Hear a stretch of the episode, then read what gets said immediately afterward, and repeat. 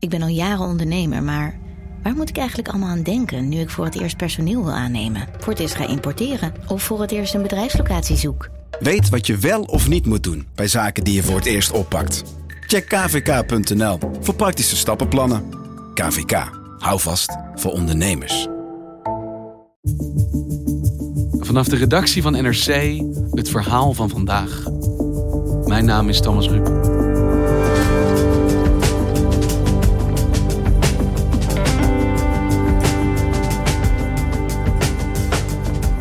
Vandaag komt er dan eindelijk uitspraak tegen de twaalf politici die vastzitten na het uitroepen van de Catalaanse onafhankelijkheid. Opruiing, zegt de Spaanse overheid. Rebellie. Maar volgens de Catalanen is dit simpelweg een politiek proces. De kans op hoge straffen is groot. Hoe bereidt Catalonië zich voor?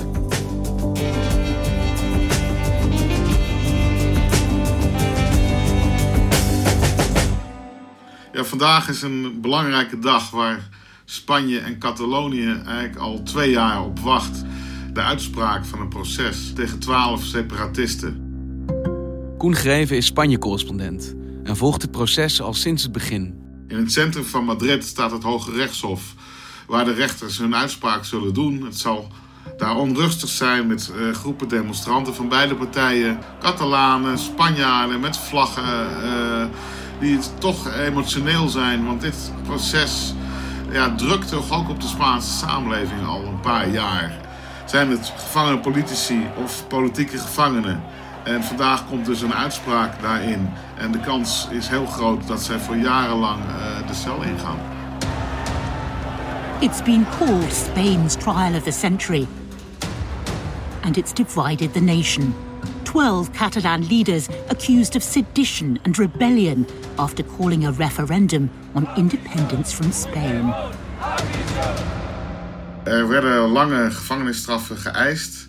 En dit weekend is ook in de Spaanse media uitgelekt dat er uh, zeker voor 9 van de 12 lange gevangenisstraffen opgelegd zullen worden. Niet voor rebellie en geweld, maar voor opruiing uh, en malversaties met gemeenschapsgeld. En daar staan toch gevangenisstraffen op van tussen de 4 en de 15 jaar. En hoe gaat dan zoiets, Koen? Dat een gedeelte van een straf al uitlekt?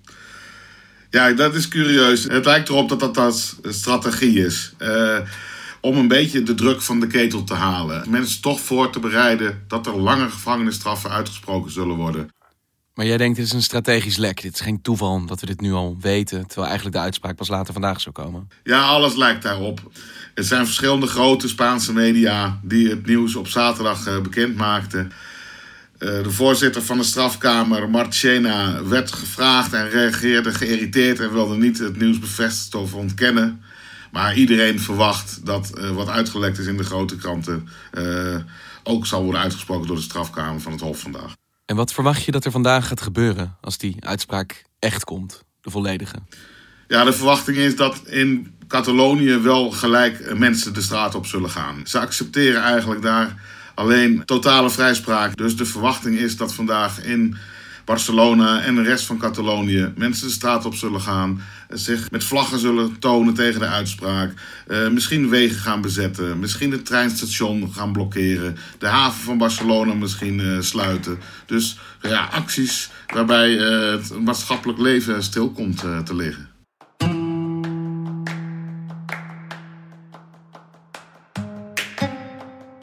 Misschien is het goed om even een stukje terug te gaan. Want wie zijn deze twaalf separatisten die vandaag hun straf gaan horen? Het zijn twee activisten.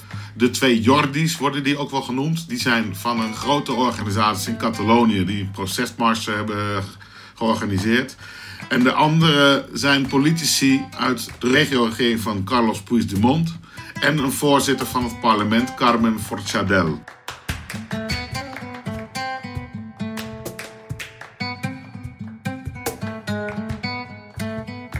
Wat gebeurde er precies twee jaar geleden? Twee jaar geleden liep de spanning heel snel op in Catalonië. Uh, de Catalanen uh, wilden graag een referendum en een groot deel van de Catalanen willen zelf kunnen beslissen over de toekomst van hun land. The biggest crisis in the history of Spain's relatively young democracy. El govern que tinc l'honor de presidir ha aprovat el decret de convocatòria del referèndum En op d'autodeterminació. 1 oktober 2017 heeft dat referendum in heel Catalonië plaatsgevonden. En de vraag was: blijft Catalonië bij Spanje of gaan ze verder als onafhankelijke republiek? Two million Catalans turned out to vote in defiance of a huge police presence. Eh, meer dan duizend stemlokalen. Eh, meer dan 2 miljoen mensen zijn gaan stemmen. Ook de nee-stemmers eh, bleven thuis. En ja, we kennen allemaal de beelden nog van de Spaanse politie die in stemlokalen inhakte op stemmende burgers. Vanmorgen vroeg is de spanning al om te snijden. De Catalaanse regiopolitie heeft orders gekregen om alle stembureaus om 6 uur te ontruimen. Om half elf kan dan toch gestemd worden. De ouderen eerst. Een paar weken na dit referendum hebben ze daadwerkelijk op 27 oktober 2017 in het parlement van Barcelona een stemming gehouden. Sí. Sí. Sí. No. No. Sí. Sí. La declaració dels i les representants del Parlament queda aprovada per 70 Een overweldigende meerderheid, en meer dan 90% stemde voor afscheiding van Spanje. Ik was er zelf bij. Het was een, echt een hele ja, vreemde dag. Helikopters cirkelden boven het parlement. Politie stond buiten. eh, groepen demonstranten. En in één keer werd ja, de Republiek Catalonië uitgeroepen. En begon eh, een zaal vol met parlementariërs. Mensen buiten op straat vierden feest. Maar de parlementariërs zelf gingen naar huis. De Spaanse vlag wapperde nog gewoon op het parlementsgebouw. Dus niemand wist wat hier nu aan de hand was, wie nu de baas was. Ze weten dat Spanje dit niet zomaar zal accepteren en goedschiks, dan wel kwaadschiks, iets zal doen om de macht weer terug te krijgen hier in Catalonië. Maar zolang dat niet gebeurd is, vieren de mensen feesten, vinden dat ze deze slag gewonnen hebben, al weten ze dat de echte strijd nog moet beginnen. Ja, in wezen kun je zeggen dat het één dag heeft geduurd. En dat daarna eh, Madrid via de toenmalige premier Rajoy eh, de macht heeft overgenomen. Regioverkiezingen uitgeroepen. En daarna keerde de rust eigenlijk vrij snel terug in Catalonië. Eh, daarna werd ook onmiddellijk duidelijk dat de regering van Carlos Puigdemont vervolgd zou worden.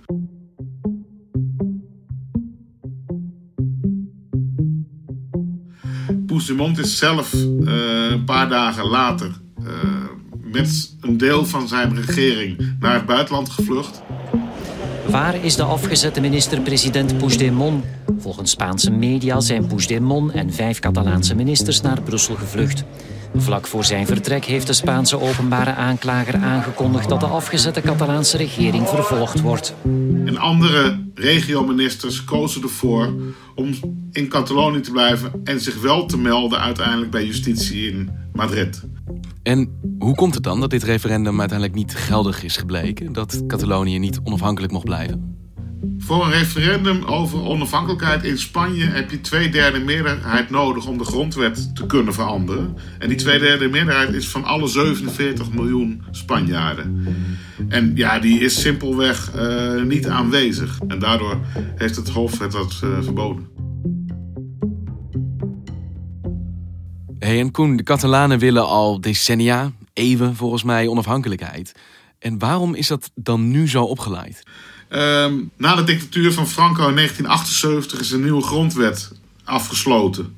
En daarin is geregeld dat Spanje bestaat uit 17 verschillende regio's, maar dat het land wel ondeelbaar is. En dat is een soort ja, verzekering dat het land niet uit elkaar zou vallen. Veo cumplido un compromiso al que siempre me he sentido obligado como rey. El establecimiento pacífico de la convivencia democrática sobre la base del respeto a la ley, manifestación de la soberanía del pueblo. Wat vooral duidelijk is dat Spanje toch een beetje een geforceerd land is met verschillende regio's. Want buiten Catalonië hebben natuurlijk ook Baskeland, waar een gewapende strijd is gevoerd eh, met 800 doden voor, tot gevolg om zich af te scheiden van Spanje. Je hebt de Galiciërs eh, die een eigen taal spreken. En dan heb je in het zuiden bijvoorbeeld Andalusië. Het zijn ja, extreme verschillen van, uh, van regio's en bijna van bevolkingsgroepen die samen één geforceerd land zijn. En dat is Spanje. En wat betekende die grondwet voor Catalonië? Welke positie nam die regio dan in binnen dat grotere Spanje? De Catalanen hebben destijds voor die grondwet gestemd. En hadden destijds het geloof dat Catalonië binnen Spanje een eigen natie kon zijn. Met hun eigen cultuur, hun eigen taal en hun eigen uh, normen en waarden. Alleen uh, in de loop der jaren uh, wilden de Catalanen toch steeds meer autonomie. En in, de, in 2005 is er uiteindelijk een nieuw statuut gekomen waarin het woord natie op Catalonië zou worden geplakt. Het gobierno ha tenido que aplicar el artículo 155 de la Constitución. Y creo que esto lo sabe el conjunto de la opinión pública española. In sommige delen van Catalonië is het, heb je al gevoel dat je in een apart land bent. Uh, de Catalaanse taal is bijvoorbeeld leidend in het onderwijs. Uh, het zal jullie verbazen, maar er is geen één publieke school in het Spaans in Catalonië. Kinderen krijgen pas vanaf hun zesde les in het Spaans. En dat is dan een vak net zoals biologie of Engels. In Barcelona en andere steden is het verplicht om je luifel van je zaak, ook al ben je een kapper uit Ecuador, in het Catalaans te laten zeggen wat je bent. Ze hebben een eigen politiemacht, de Mossos de. Dus heel veel dingen zijn eigenlijk gewoon uh, al geregeld alsof het een aparte staat is. Alleen vijf jaar later, in 2010, heeft de rechtse regering van de PP dat teruggedraaid en het constitutionele hof heeft dat statuut afgekeurd. Dus er werden stapjes ondernomen binnen Catalonië, maar Madrid die ging daar tegenin. Die zei meteen: oké, dit gaan we niet doen. Deze stappen draaien we terug. Ja, dat was een soort morele klap voor heel veel Catalanen, waardoor ja, onafhankelijkheidswens in één keer op grote schaal eigenlijk terug was. Daar kwam een economische crisis overheen en ja, de onafhankelijkheidsbeweging ging van 10, 15 procent naar 50 procent wat het nu is. Maar ook binnen Catalonië zijn dus mensen te vinden die eigenlijk toch liever binnen Spanje zouden blijven. Die die onafhankelijkheid helemaal niet wensen. Sterker nog, meer dan de helft van de Catalanen is tegen onafhankelijkheid van Spanje. En waarom is dat? Waarom is de ene groep zo vurig daarover en de andere binnen Catalonië die zeggen: we willen dat helemaal niet? Ja, Catalonië uh, heeft nu 7,5 miljoen inwoners. En een groot deel is vanuit de jaren 60, 70, vanuit arme provincies als Andalusië en Extremadura daar naartoe te gaan om te werken in de fabrieken van Catalonië.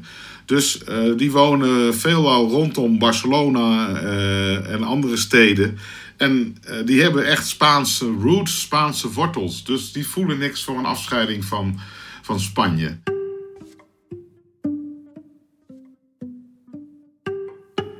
In de afgelopen weken was ook in Nederland natuurlijk in het nieuws dat er een aantal separatisten in Spanje zijn opgepakt.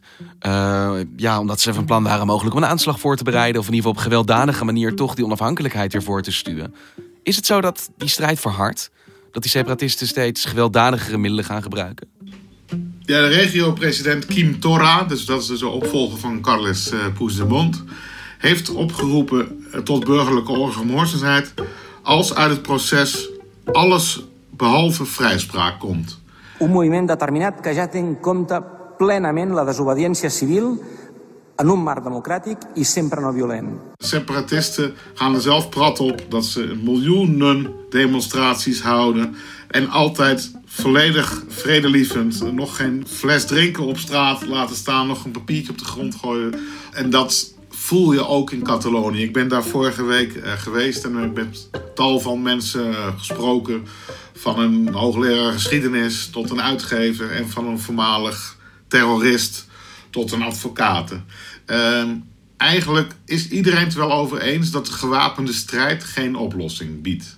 Uh, ze hebben nu ongeveer 400 burgercomité's opgericht. Die bestaan sinds uh, het verboden referendum. Toen hielpen ze de stembussen verstoppen en de stembriefjes maken en de stemlokalen beschermen.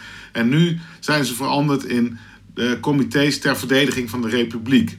En dat zijn gewoon buren, ouders van schoolkinderen, mensen van de voetbalclub. Die mensen eh, via WhatsApp met elkaar afspreken en acties ondernemen. Van een lunch of een demonstratie tot het blokkeren van wegen. Dat zit in allerlei gradaties. En sommige van deze groepen zijn radicaler en zijn bereid tot verdere acties. Ja, want hoe zit het dan daarmee? Want wij horen hier vanuit de Spaanse media ook dat er toch wel zorgen zijn dat er aanslagen worden voorbereid. Ja, je ziet wel hele kleine groepjes toch wat radicaliseren. Dat gaat soms over autobanden op een weg in de fik steken. Maar ook wel bedreigingen van politici en rechters. Maar de Spanjaarden zullen, willen ook graag aantonen dat deze beweging eigenlijk ook wel crimineel is. En nu, vlak voor het proces, zijn er weer negen Catalanen opgepakt onder het mom van terrorisme. Maar het is eigenlijk nog volstrekt onduidelijk wat die hebben misdaan, wat die wilden beramen. En de Spaanse media wijzen ook graag naar uh, een separatist die ik heb gesproken, Freddy Bentanax. Hij stond vroeger symbool voor de gewapende strijd van Catalonië. Hij was de oprichter van Tierra Liure, vrij land. In navolging van de Baskische terreurbeweging ETA gingen zij in de jaren 80 ook een gewapende strijd aan in Catalonië. La Guàrdia Urbana ja els ha detingut. Són dos menors de 16 i 17 anys que a la façana de la COPE, al carrer Diputació de Barcelona, han pintat la inscripció Terra Lliure tornarà i d'altres que deien feixistes i nazis. Al was het een beetje klungelig, uh, bommen ontploft in hun eigen handen. Ja, er ging van alles mis. Uiteindelijk zijn er vijf doden gevallen uh, bij deze beweging, waarvan vier van de eigen organisatie.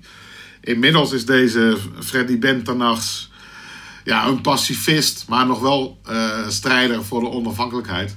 En zit hij dus ook in zo'n comité ter verdediging van de republiek. Esta organización armada fue la última que existió en, en Cataluña y casi en Europa, porque la última Europa fue ETA, pero además desde que hay el móvil, desde que hay el teléfono móvil, desde que hay internet, desde que hay... Mm, ¿Qué vas a hacer? Claro, claro. Es totalmente absurdo. Volgens hem en volgens de meeste Catalanen uh, die al onafhankelijkheid nastreven is gewapende strijd geen optie. Volgens hun werkt dat averechts, is alleen maar slecht voor het imago van de Catalanen uh, en zal uh, hun eigen republiek niet dichterbij brengen.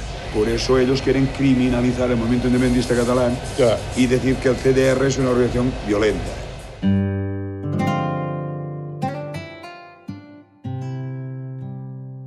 En vandaag komt die uitspraak, naar alle waarschijnlijkheid. En een vrijspraak gaat dat ook naar alle waarschijnlijkheid niet worden.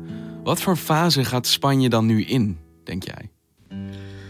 Vele mensen verwachten eigenlijk dat met het einde van het proces dat er dan een nieuwe toekomst ligt. Maar eigenlijk is dit ja, het begin van misschien wel nog grotere ellende. Van een nog groter gat tussen separatisten en de Spanjaarden.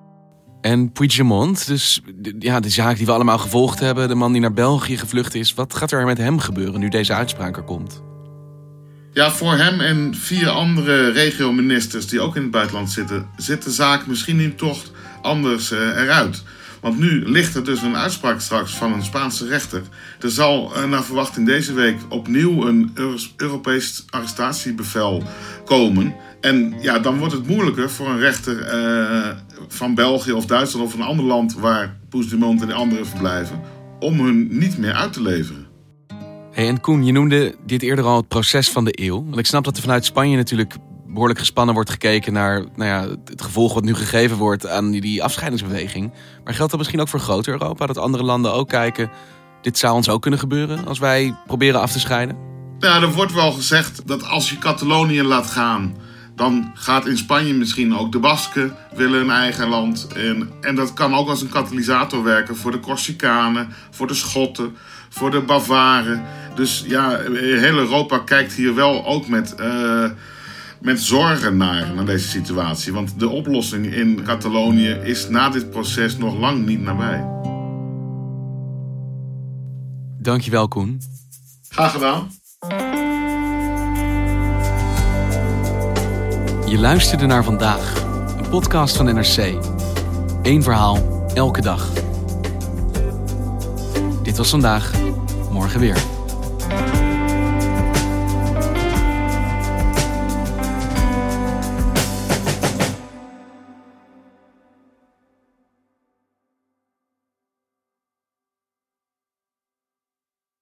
Technologie lijkt tegenwoordig het antwoord op iedere uitdaging. Bij PwC zien we dit anders.